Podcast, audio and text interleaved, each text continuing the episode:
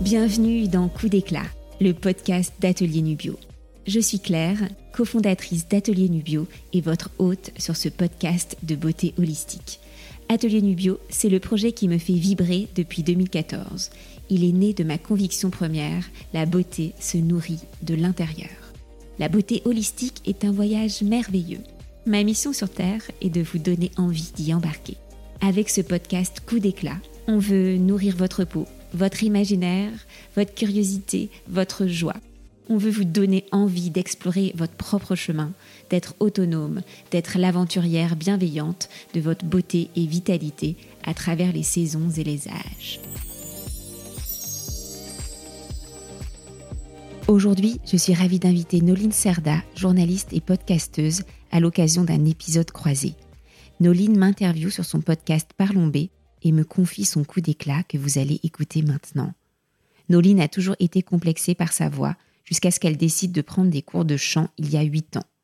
Elle apprend avec son professeur à poser sa voix et à se l'approprier. Cette étape fondamentale autorise Noline à faire son coup d'éclat, devenir journaliste indépendante et faire de sa voix son outil de travail et d'épanouissement personnel. Bonjour Noline. Bonjour Claire. C'est un des premiers podcasts où tu es invitée, oui, ça? Oui, le premier où je suis toute seule. Donc là, tout d'un coup, j'ai peur, en fait. Tu as fait déjà des podcasts choraux avec plusieurs personnes? Oui, ouais, mais euh, pour parler d'une thématique ou de, mais de se concentrer sur euh, moi, en l'occurrence, c'est un autre exercice et je comprends euh, mes invités quand ils me disent qu'ils sont stressés. Là, en plus, c'est ton coup d'éclat, donc on va rentrer quand même dans ton intimité cérébrale. Mmh, mmh. Donc, euh, Noline, tu vas nous raconter aujourd'hui comment tu as manifesté cette nouvelle vie de journaliste indépendante et podcasteuse et aussi une nouvelle étape de devenir peut-être euh, actrice ou en tout cas faire quelque chose avec la voix. Euh, faire quelque chose avec la voix parce que je ne sais pas si je pourrais dire que j'aspire à être actrice. Le doublage me plairait davantage que l'idée d'être euh, actrice. Mais oui, euh, avant de parler de ça, c'est vrai que je, je suis journaliste. J'ai toujours été euh, journaliste en rédaction, mais avec toujours cette petite voix qui me disait que je serais mieux en étant indépendante. Non pas que j'ai un problème avec l'autorité ou la hiérarchie, je ne crois pas, mais peut-être un peu quand même, d'une certaine manière, dans le sens où voir comment euh, euh, le management, j'y suis très sensible parce que je suis quelqu'un de très sensible, mais c'est vrai que très rapidement, euh, je peux voir là où ça pêche, en fait, dans le, ce processus qui est le management. Et, parfois, je le vis pas très bien. Et je suis devenue indépendante il y a trois ans bientôt, non trois ans même pile, parce que c'était vraiment la sortie du Covid et ça a été un moment un peu imposé parce que c'est à ce moment-là j'ai perdu mon emploi. Euh, mais je crois que c'est la meilleure chose qui me soit arrivée. Hmm, donc c'était une petite voix qui te disait peut-être un jour, et puis c'est devenu une très grosse voix, et même. Euh, ouais, l'univers m'a pas laissé le choix. À un moment donné, ils se sont dit bon là, il faut qu'on lui donne un gros coup de pouce, euh, donc un coup de pouce qui était d'ordre perdre son, son job, qui est quand même pas très agréable, mais à l'évidence, j'avais besoin de ça pour euh, oser vraiment me, me, lancer. Et à partir de là, ça a été vraiment euh, l'autoroute de faire plein de choses. Et parce que je suis quelqu'un qui a besoin de faire énormément de choses et des choses qui peuvent paraître très euh, différentes pour mmh. les autres. Pour moi, tout a un sens et tout est relié. Tu m'as dit que tu te l'autorisais pas vraiment en fait. Mmh. C'est vrai, journaliste indépendante. c'est vrai que c'est un peu un saut dans le vide quand on a connu en même temps, c'est confortable, la routine de la rédaction. Euh, j'imagine peut-être une, euh, un ou une journaliste en chef qui va un peu donner les, un guide ou les mm, mm. guidelines pour faire euh, du franglais. Là, donc, tu t'autorises. Comment est-ce que tu t'es autorisée? Je me suis vraiment autorisée toute seule. Je, je pense que mm, j'avais commencé déjà un peu à, être, à avoir des, des soubresauts d'indépendance pendant que j'étais en rédaction parce que euh, quand j'ai beaucoup changé de rédaction, euh, j'ai eu, je crois que c'est une vraie chance d'avoir pu toucher à différents titres qui ont des voix différentes. Mais euh, en changeant entre deux rédactions, j'ai voulu créer mon, mon petit média à moi. En fait, en passant du digital où j'ai commencé à la presse papier. Je me suis dit, ah non, je ne veux pas perdre la main sur le digital. Et donc, j'avais créé mon, mon, webzine qui s'appelait, s'appelle toujours, mais il est plus alimenté, euh, Marcel. Et donc, euh, j'ai créé mon, petit média où j'écrivais toute seule, que j'ai relancé pendant le Covid, où là, pas mal de journalistes sont venus me demander est-ce que je peux écrire euh, chez Marcel? Parce que euh, le Covid fait que le métier qui était déjà compliqué, euh, c'était encore plus compliqué et, donc certaines avaient perdu leurs emplois elles aussi et du coup elles avaient envie de garder cette écriture et donc étaient venues dans Marcel. Donc j'avais quand même gardé ce besoin d'indépendance, enfin j'avais commencé à amorcer ce besoin d'indépendance donc je me l'étais autorisé moi-même. Et le fait de perdre ce, ce travail, là je me suis dit j'ai pas le choix. Et en réalité j'ai pas eu si peur que ça Peut-être parce que j'ai pas pu avoir le temps de me poser des questions parce qu'il fallait que je bosse, il fallait que je puisse euh, voilà euh, payer mes factures de manière aussi euh, bête que ça. Et là, je me suis autorisée à faire mon podcast. Là où typiquement le podcast, j'y songeais depuis quelques temps, mais j'étais complexée par ma voix pendant très longtemps. Donc là, ça nécessitait quand même de prendre sur moi. Et en fait, c'était vraiment une évidence quoi, de faire mon podcast. C'est marrant que tu sois complexée par ta voix parce que finalement aujourd'hui tu veux en faire quelque chose. Comment ça s'est passé ce renversement? Accepter ma voix, ça s'est passé, je pense, après une séparation. Hum, j'étais en relation pendant très très longtemps avec quelqu'un, pendant dix ans. Cette relation était euh, particulière. Aussi, on était jeunes et euh, je pense que je me connaissais pas bien. Je m'étais pas autorisée à me connaître aussi. Et en fait, j'ai commencé, avant même qu'on se sépare, en fait, j'ai commencé à prendre des cours de chant. Euh, là où moi, j'ai terrorisé à l'idée de chanter, même devant mes copines.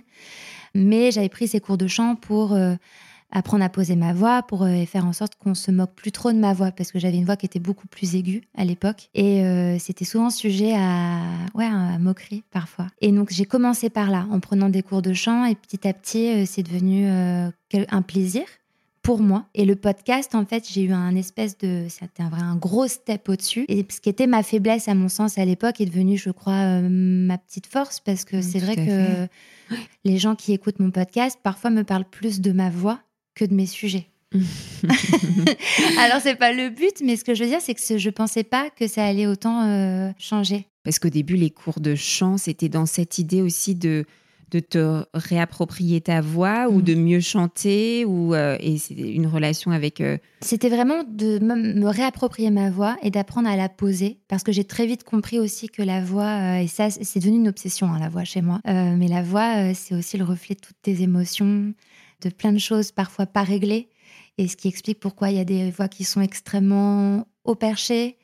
Et euh, le fait de poser sa voix, c'est aussi euh, trouver une certaine stabilité, des fondations. Enfin, on a fait euh, un peu de, des respirations avant de commencer cet épisode. Et c'est ça, c'est vraiment s'ancrer, quoi. Et quand tu hmm. apprends à poser ta voix, c'est aussi apprendre à t'ancrer toi. Et euh, c'est vrai que j'ai entendu que les voix graves, enfin, hmm. notamment à la radio, donnent plus confiance que les voix aiguës. Ça, c'est quelque chose que tu as hmm. un peu exploré tu as choisi un peu la tonalité de ta voix. Enfin, tu pourrais nous expliquer ce travail que tu as fait sur ta voix. Je trouve ça extrêmement passionnant. Je ne l'ai pas choisi. En fait, je ne m'en rends pas vraiment compte. C'est plutôt mes proches qui m'en parlent et notamment euh, une, ancienne consoeur qui est devenue une très bonne amie qui euh, est très portée sur euh, maintenant tout ce qui est la spiritualité. Et euh, c'est vrai que là, je l'ai revue il n'y a pas longtemps. Elle m'a dit Mais Noline, mais ta voix, mais elle est vraiment beaucoup plus basse. Et elle me dit Je sens que tu es ancrée et je sens ton énergie parce qu'elle est très sensible à ça. Après, on y croit, on n'y croit pas. Mais, mmh. mais c'est pas un choix de ma part de me dire Ah, je vais avoir ma voix comme ça. Donc, je n'arrive pas trop à répondre. Je crois, je ne sais pas trop comment répondre précisément à ta question, mais si ce n'est que je. Non, ça s'est fait assez. Euh, c'est quoi le travail d'apprendre à poser sa voix? Moi, en l'occurrence, c'est parce que j'avais notamment, pour parler de manière très concrète et mmh. physique, j'avais la mâchoire extrêmement serrée et euh, aussi la langue qui était positionnée d'une certaine manière, qui faisait que ma voix était euh, serrée, un peu perchée, quoi, dans les, dans les aigus. Et donc, euh, avec ma professeure de chant, on a appris à j'ai appris à positionner différemment ma mâchoire. Alors là, on ne voit pas, mais je suis en train de, gesticuler avec ma mâchoire, mais de la mettre un peu plus en, arrière, tu vois, là où moi ça s'avançait.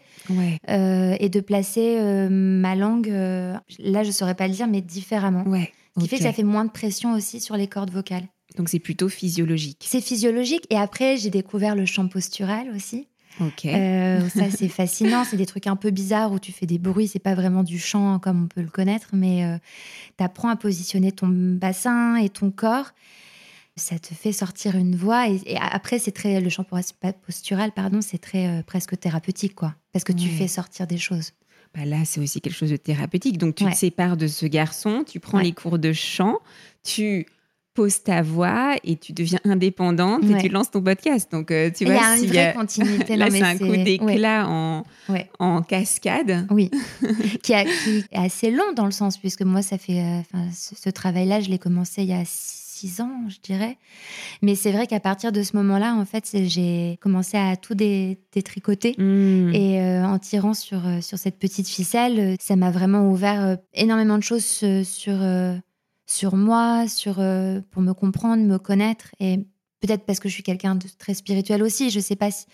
Mais en tout cas, oui, ça m'a permis de tirer le fil euh, dans des endroits euh, assez euh, éloignés.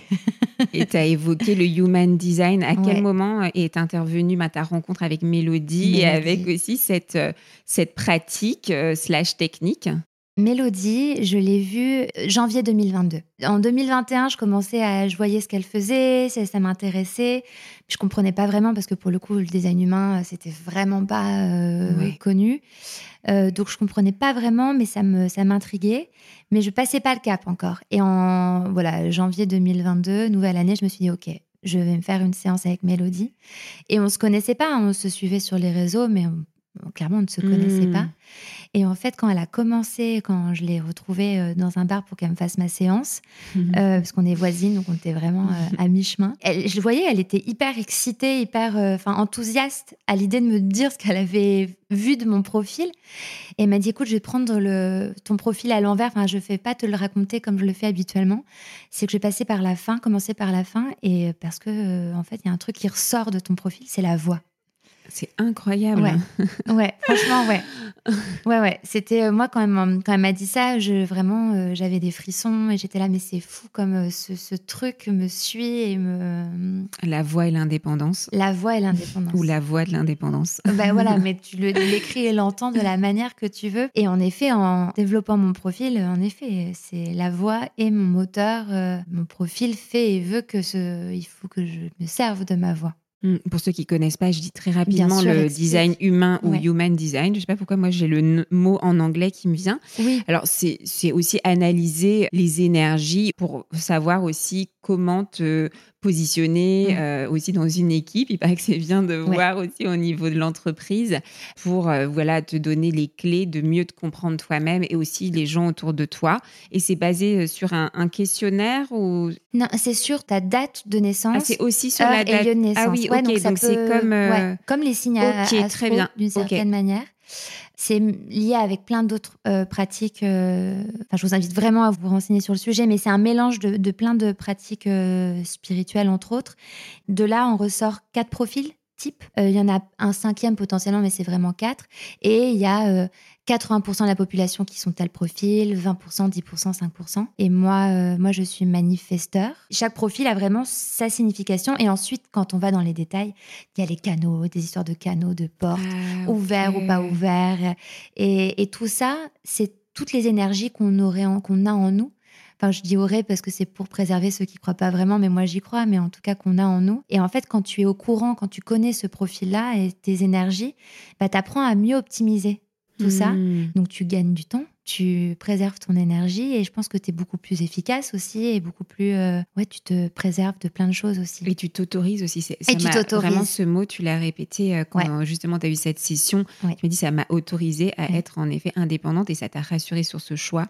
Donc oui, c'est on peut dire toujours que c'est des pratiques, on peut croire ou pas, mais c'est aussi des façons de ancrer des décisions que tu as aussi, que tu avais déjà prises. Mm. Donc là, ça t'a aussi, on, on, dit jamais non à un petit, un petit coup d'encouragement, euh, surtout quand c'est euh, délivré par quelqu'un comme Mélodie, qui, je pense, euh, te donne la bonne lumière aussi mm. sur, sur la suite. Parce que c'est vrai qu'il y a quand même un petit lot d'anxiété et d'inquiétude de devenir indépendante. Ah bah oui, et moi je suis une grande anxieuse. C'est un vrai sujet chez moi. Et plus tu rajoutes à ça le syndrome de l'imposteur qu'on connaît tous, qui est décuplé chez moi. Euh, je suis une, vraie hypersensible, donc tout ça fait que s'autoriser à s'écouter, euh, c'est pas toujours évident. C'est vrai que d'avoir, euh, ne serait-ce que connaître ce profil qui moi m'a parlé, parce que c'était encore une fois, Mélodie ne me connaissait pas, donc elle m'a dit des choses qui étaient quand même assez bluffantes. C'était pas, c'est pas de la, elle est pas dans la voyance ou ce genre de choses. Hein. c'est vraiment des trucs mmh. concrètes entre guillemets, et ça m'a suffi pour me dire ah ok. En fait, mmh. ouais, c'est moi et c'est bon. Et c'est vrai que Je sais que par moments, je peux paraître dans mon monde ou un peu un peu bizarre pour certains dans le sens où j'aspire à plein de choses. Je suis quelqu'un de très je fais plein de choses, ça peut être déroutant. Et donc parfois je me dis ah bah je suis pas normale, tu vois, c'est pas normal de penser comme ça ou faire comme ça parce que c'est pas euh, ce qu'on fait autour de moi, c'est pas la norme. Mais en fait d'avoir cette validation en quelque sorte, bah moi ça m'a fait beaucoup de bien. Hmm. Et à partir de ce moment, bah je, je me suis dit, OK, je suis indépendante, je fais mon podcast, ça se passe bien, que j'avais décliné en pop-up aussi. Euh, donc, ok, je comprends. J'ai compris aussi pourquoi j'avais fait tous ces moves, en fait, et tous ces choix, euh, alors que c'était des choses, le pop-up, enfin, je, ne savais pas, j'avais jamais euh, eu de boutique dans ma vie. Euh, je me suis lancée complètement aveuglément dans le truc, mais en me disant, ouais, je vais tenter. et avec, en connaissant mon profil, je comprends aujourd'hui que oui, c'est pas bizarre en fait. Hmm. Et à partir de là, en fait, euh, bah, je me suis dit ok, la, la musique est a continué et je l'ai d'autant plus assumé. Et arrivé la question de est-ce que je fais une école de théâtre ou pas? Et Mélodie arrivait à ce moment-là et donc je me, elle m'a vraiment soutenue et incitée pour faire cette école.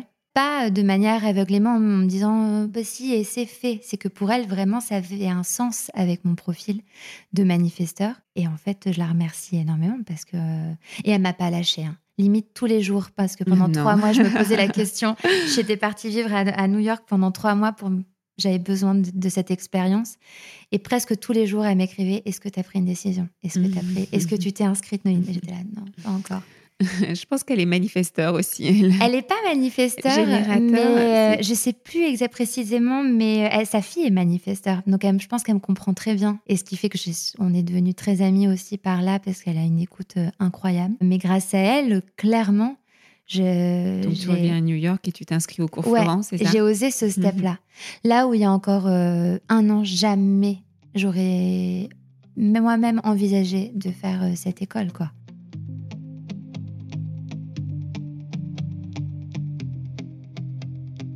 Nous sommes à la moitié de l'épisode. C'est le moment de s'ancrer, d'inspirer et d'expirer profondément avant d'accueillir la suite du coup d'éclat de Noline. Le produit de l'été favori de Noline, c'est la cure d'ampoule de plantes On veut des jolies gambettes. Formulée à partir des plantes les plus puissantes de la pharmacopée française, comme la vigne rouge, le marron d'Inde, le cassis et l'amamélis, ce complément naturel et exquis active la circulation sanguine et soulage immédiatement la sensation de jambes lourdes à suivre en cure de 20 jours, à renouveler comme souhaité. Cette cure est à commander sur ateliernubio.fr ou à notre atelier boutique 4 rue Paul Bert dans le 11e arrondissement à Paris.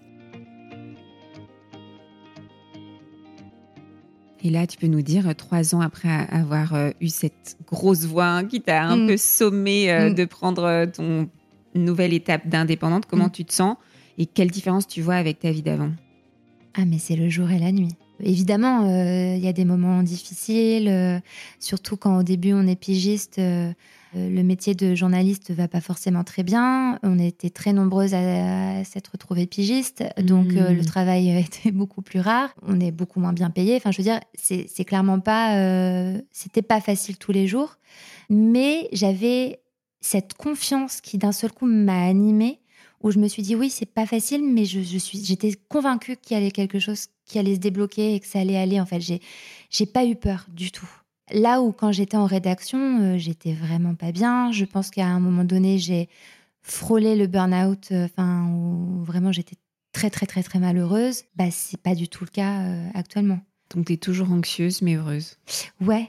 Et même mon anxiété, je dirais que ça, euh, ça, ça se manifeste différemment et c'est pour des choses différentes. Mais. Euh, et aussi, là, là, je parle de manière plus sereine parce que j'ai cette chance aujourd'hui. Euh, je suis toujours à mon compte épigiste, mais je m'occupe de deux rubriques d'un gros magazine. Et donc, j'ai quand même une stabilité financière parce que j'ai le même, enfin, j'ai ces piges régulières qui tombent tous les mois. Ce qui n'est pas le cas quand tu es vraiment un pigiste indépendante où ça fluctue d'un mois à un autre. Et là, c'est beaucoup plus difficile, mais c'est faisable. Tu dirais que tu as trouvé ton équilibre ou euh, dans quelques mois, il y aura un nouveau coup d'éclat Écoute, je pense qu'on n'est pas à l'abri d'un nouveau coup d'éclat quand même. bah oui, mais il n'y en a pas qu'un dans la vie. non, non, ça, je suis bien d'accord. Je crois que j'ai pas eu peur aussi de me lancer et de me de faire des choses différentes parce que j'ai, je pense à ça tout de suite, mais euh, J'ai grandi avec notamment une maman euh, entrepreneur. Enfin, aujourd'hui, on dit entrepreneur, mais c'était pas du tout les, les mots qu'elle employait. Mais elle a toujours été à son compte et elle a toujours fait ce qui lui plaisait. Mais elle a fait du coup des Hmm. métiers complètement différents. Mais toujours en étant sa propre euh, patronne et parfois la, chef de, quel- de, de plein d'autres personnes. Elle est passée, euh, de, elle a eu un restaurant, comme elle a eu euh, une boutique de lingerie, puis euh, boutique de lingerie de chocolaterie, puis esthétique, puis esthétique et coiffure. Enfin, vraiment des choses qui n'ont rien à voir Hmm. mais qui en fait sont quand même très liées. C'est du service entre guillemets, c'est un rapport à l'autre. Mais à l'époque, euh, pour une femme qui plus est, enfin c'était euh, pas toujours très bien vu. Et, euh, et ma maman pouvait paraître un peu comme un espèce d'ovni. je, le, je le voyais petite, mais aujourd'hui je me dis mais quelle chance d'avoir grandi avec une maman Hmm. Qui a fait toutes ces choses et qui les a réussies à chaque fois en plus. Et qu'est-ce qui la guidait Tu crois? Son intuition? Son instinct, ouais, son intuition. C'est un poisson comme moi. on a- je suis née le même jour que ma maman. C'est et, dingue ça. et est- c'est un vrai poisson, euh, un, un peu les, tout ce- vraiment le cliché du poisson euh, qui est dans sa bulle, c'est ma mère, quoi. Et mais c'est son instinct. Et, et en fait, aujourd'hui, j'écoute mon instinct depuis que je suis indépendante. Et donc, euh, passer de, du coq à l'âne entre guillemets, ça ne me pose aucun souci à partir du moment où je, je le fais en en suivant euh, ma voix. Hmm. Et d'ailleurs, Mélodie m'avait dit euh, dans mon profil qu'il fallait que je suive mon vrai. Alors, dit comme ça, ça va être cliché. Mais c'est vraiment propre à mon profil, mais que je suive mon cœur. Parce que Mm. moi, ce qui m'anime, c'est vraiment, et là où je vais réussir, entre guillemets, ou pas trop me tromper, c'est vraiment en écoutant ce- cette voix euh, qui vient de, de mon cœur. Quoi. Et c'est ce que je fais depuis trois ans, et pour le moment, ça me je touche du bois. Génial. Je me rends compte que j'ai pas commencé par la question du début. Ah en bah même tu temps, vois, bah, je sais pas, Mais- il se passe quelque Ouais. chose. il y avait une question rituelle sur coup oui, d'éclat, c'est la vrai. première. Tu sais cette question? De la mission de, Oui. du chemin de vie, la mission de vie? Est-ce que Noline, tu pourrais nous partager quelle est ta mission sur Terre? Oh là là. Ça peut être en construction, c'est pas forcément définitif. Et si on te posait la question aujourd'hui, tu dirais quoi? Qu'est-ce qui t'anime Où ton cœur vibre le plus? Mais c'est la fin, tout tourne autour de la voix. Et Mélodie me l'a confirmé et, et je le ressens. Moi, quand j'ai fait, euh, je me suis inscrite au cours Florent, c'était pour gagner en assurance, notamment pour euh, parce que moi je chante. Enfin, c'est vraiment le chant qui m'anime. Et euh, mais j'ai beaucoup de mal à oser chanter en public. C'est très violent encore pour moi. Tu chantes comment alors En Au studio? piano voix. Et, et, ben, du coup, je chante chez moi euh, derrière mon petit piano et, euh, et je me filme et je poste sur les réseaux. Et là, on me dit, mais Noline, bah, du coup, tu peux chanter pareil. en public? C'est bah non. Puisqu'évidemment, je suis persuadée que personne regarde et écoute. Je suis très naïve par moment. Enfin, je me convainc de Bah, certaines Si choses. tu le euh, postes, c'est que tu veux que quelqu'un t'écoute et mais te bien regarde. sûr, très certainement. Enfin, évidemment. Mais en même temps, ouais, j'ai ce rapport un peu bizarre. euh, Je sais pas, je m'assume, j'assume pas encore tout ça totalement. Mais je me rends compte que ça me fait un bien fou. Et donc, j'avais envie de gagner à ce niveau-là. Et donc, c'était pour ça les cours Florent. Je me sens pas encore capable vraiment de chanter en public. C'est en- encore en construction. Mais je sais que je vais le faire. Là où moi, ça fait des années que j'écris des chansons, mais que j'arrive jamais à les mettre en musique ou et ben là, c'est il y a, y a deux, trois mois, même, puisque je raconte pas du tout, il y a un mois, avec un très bon ami, euh, on a mis ma pro- mon premier texte en mélodie. Ok, donc tu écris des textes et Ouais. quelqu'un t'aide à composer la euh, musique Rémi, et tu joues de la musique? Ouais. J'ai pas cette, euh, j'arrive pas à créer de mélodie. C'est vrai. Alors il me dit mais si tu y arriveras un jour. Pour le moment, c'est pas du tout mon truc, ça me parle pas. Mais par contre, écrire, oui. Et là, ouais, j'ai ma, j'ai ma première euh, une ébauche de chanson. Elle est pas du tout. euh, Mais je vois en fait euh, comment ça s'accélère. Est-ce que j'en ferai un truc? Est-ce que ça va euh, être sérieux? Euh, J'en sais rien. Mais en tout cas, euh, ça va, ça prend un, un chemin quand même. Et tu dirais qu'aujourd'hui, le moment où tu te sens le mieux, c'est quand tu chantes et que tu joues du piano? C'est ce moment-là où c'est un petit peu le petit point de suspension où tu dis Ah, là, je suis vraiment. Ah oui. Quand, encore une fois, euh, chanter en public, je suis pas bien. Mais, euh, mais quand je. je non, je- mais chez toi, mais chez ton moi, petit piano. ah ouais, ouais, bien sûr. C'est vraiment. euh, mais dès que j'ai un, coup de stress ou dès que. Même quand je vais très bien, hein, euh, je me mets à mon piano et plus rien n'existe autour. Hmm. Ça, c'est génial d'avoir cette activité refuge comme ça Mm. où tu sais, ah, là, ça va aller bien. Ouais. Et, mais ça, c'était quelque chose dont je m'étais rendu compte même petite, mais sauf que je le faisais en cachette. Mes parents savaient pas, ils savaient pas. Je, fais du piano depuis que j'ai 4 ans et je me faisais engueuler parce qu'ils étaient persuadés que je ne révisais pas, que je ne m'entraînais pas. C'est juste que j'attendais qu'il y ait personne à la maison pour jouer parce que j'étais à ce niveau de timidité-là. C'était de ne pas oser jouer même devant mes parents. Donc euh, aujourd'hui, je suis capable de jouer et de chanter devant mes parents. Mais c'est ça, ça fait que deux ans que je peux faire ça. Mmh, J'ai génial. 32 ans. Donc parfois, ça prend un peu de temps, quoi. C'est un chemin, en fait. C'est un vrai chemin. ouais. Un chemin de traverse, parfois. J'adore ce terme de chemin de traverse. Moi aussi. Beaucoup plus que reconversion, tu as l'impression que c'est vraiment, euh, tu remets tout à zéro, Oui. alors qu'en fait, les choses, Tout se- est lié. c'est des petites étapes, Mm. oui, c'est ça. Ouais, ouais, non, j'aime pas non plus le terme de reconversion. Je suis bien d'accord. Et tu sais, chez Atelier Nubio, on dit que les plantes nous guident. Ouais. Après le- l'enregistrement, je vais te tirer les cartes de l'oracle des plantes. Est-ce que toi, il y a une plante euh, qui euh, résonne particulièrement pour toi, que tu as plaisir à voir, à, à- à goûter peut-être, à retrouver? Mm, oui. Alors moi, je- j'ai j'ai un besoin de nature euh, énorme, enfin, je, vraiment. Euh, mais il y a vraiment une plante, et je dirais, une, c'est une fleur qui m'obsède parce que je, c'est mon smiley. Enfin, je, je- tous mes, te- mes textos, euh, je les, je les finis avec, euh, avec ce smiley-là. Je, je le vois partout, mais c'est le tournesol. Ok. Mm. je, je le trouve, enfin, je trouve cette fleur absolument sublime, magique. Mm. et d'ailleurs, je- j'en ai, j'en ai- j'avais des graines, je les ai plantées dans mon, sur mon petit, ma petite rambarne. Et je viens de me rappeler que c'était des tournesols. J'y ai pensé ce matin parce que vraiment les tiges sont très hautes Ouais. et que je, ça va aller très très haut cette histoire et que je, je vais avoir des énormes tournesols. Mm. Alors, tu sais, j'ai appris comment est-ce qu'on conserve bien les tournesols. ah, Quand, dis-moi. bah, quand ils sont coupés, que tu peux les acheter, Oui. euh, apparemment, on peut en trouver au marché d'Aligre et tout. Ouais. Euh, c'est mettre des glaçons dedans. Ça, les, ça permet de les Ah. conserver plus longtemps. Donc, si un jour tu coupes tes tournesols et que tu veux les garder plus Et je longtemps, sais même pas si je vais réussir à avoir vraiment les tournes. Enfin, je sais pas s'ils vont arriver à il n'y ce aura pas de. stade-là. Mais c'est pas grave. Mais déjà là, les, les, les- on voit mes, les tiges de, de la rue, quoi. Mm. Et sinon, tu utilises aussi les graines de tournesol? T'en manges ou- J'adorais. Petite, euh, je ne Mm. mangeais que ça euh, avec mes sœurs. C'était vraiment euh, notre truc avec ma, ma grand-mère aussi. euh, beaucoup les lupins, mais c'est pas les tournesols, mais il y a quand même ça assez. Je trouve que c'est assez lié. Ouais. Super. Et tu utilises aussi l'huile, parce que souvent, elle est utilisée sunflower oil euh, en démaquillant. euh. Alors non, ça j'ai pas encore fait. C'est souvent dans les huiles démaquillantes. Tu peux regarder sur la tienne. peut-être il qu'il y, en a- y en a. On la met moins en avant parce que ça fait huile de tournesol. Huile de on pense à l'huile, l'huile de La le sieur, alors qu'elle n'est pas si mal du tout. hein. Elle est bien, non? Je crois Mm. qu'elle a de bonnes Pour propriétés en l'huile, pour la- le démaquillant, Ouais. c'est super. Mm. Ben, je regarderai, mais c'est que j'ai une passion huile, donc euh, ça m'étonnerait pas que dans certaines de mes huiles, il y en ait. Mais ouais, le tournesol. On en vient à notre euh, dernière question qui, euh, je pense, va beaucoup t'inspirer euh, au vu du sujet de ton podcast. C'est euh, quand tu te réveilles le matin et que tu as envie d'un coup d'éclat. Qu'est-ce que tu fais? Quelles sont tes pratiques? Quels sont tes produits préférés? Donc Donne un coup d'éclat à ta peau. Vraiment coup d'éclat, donc euh, coup d'éclat à ta peau, produit. à ton corps, mais aussi à ton esprit, parce que c'est toujours dans cette idée de- d'avoir un rituel de plaisir, Mm. euh, parce qu'on peut avoir toutes sortes de rituels de beauté qui ne Oui. sont pas forcément liés au plaisir. Ah, tu te rends compte que cette question, euh, je la pose quand même. Enfin, en tant que journaliste beauté, euh, c'est quand même une question que j'aime bien poser. Mais Tu fais partie de celles qui ont, tu sais, les petits outils qui sont au congélateur. pas du tout. Je suis vraiment, je pense, faites ce que je dis, ne faites pas ce que je fais. Non, je les ai pas. J'ai des petits outils, hein, bien sûr, mais euh, je m'en sers assez peu. En revanche, euh, je, je fais extrêmement attention à ma peau et aux soins de la peau. Euh, donc c'est vrai que euh, pour le coup d'éclat du matin, je vais vraiment privilégier euh, les huiles et la manière dont je vais appliquer mes soins. C'est peut-être ça mon coup d'éclat en fait pour la peau. Au saut du lit, tu fais quoi? Je me passe de l'eau froide sur le visage. Comme un, ouais, un splash, j'ai besoin de me, de me réveiller et euh, Ensuite, petit déjeuner où tu commences directement à faire quelque chose. non, je me prépare tout de suite. Je bois Saut de du l'eau. tu- Ouais. tu, te prépares. Ouais. Douche. douche directe.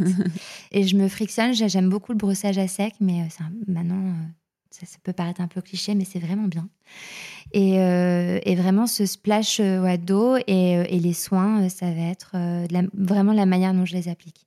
Avec les mains, donc pas forcément les petits outils, comme tu Mhm. disais, mais je fais vraiment attention à pas euh, me le faire à la va-vite. J'essaie d'être consciente de ce que je fais même pour le corps, c'est-à-dire que, euh, par exemple, j'aime pas du tout mes jambes. Enfin, c'est un mon petit complexe.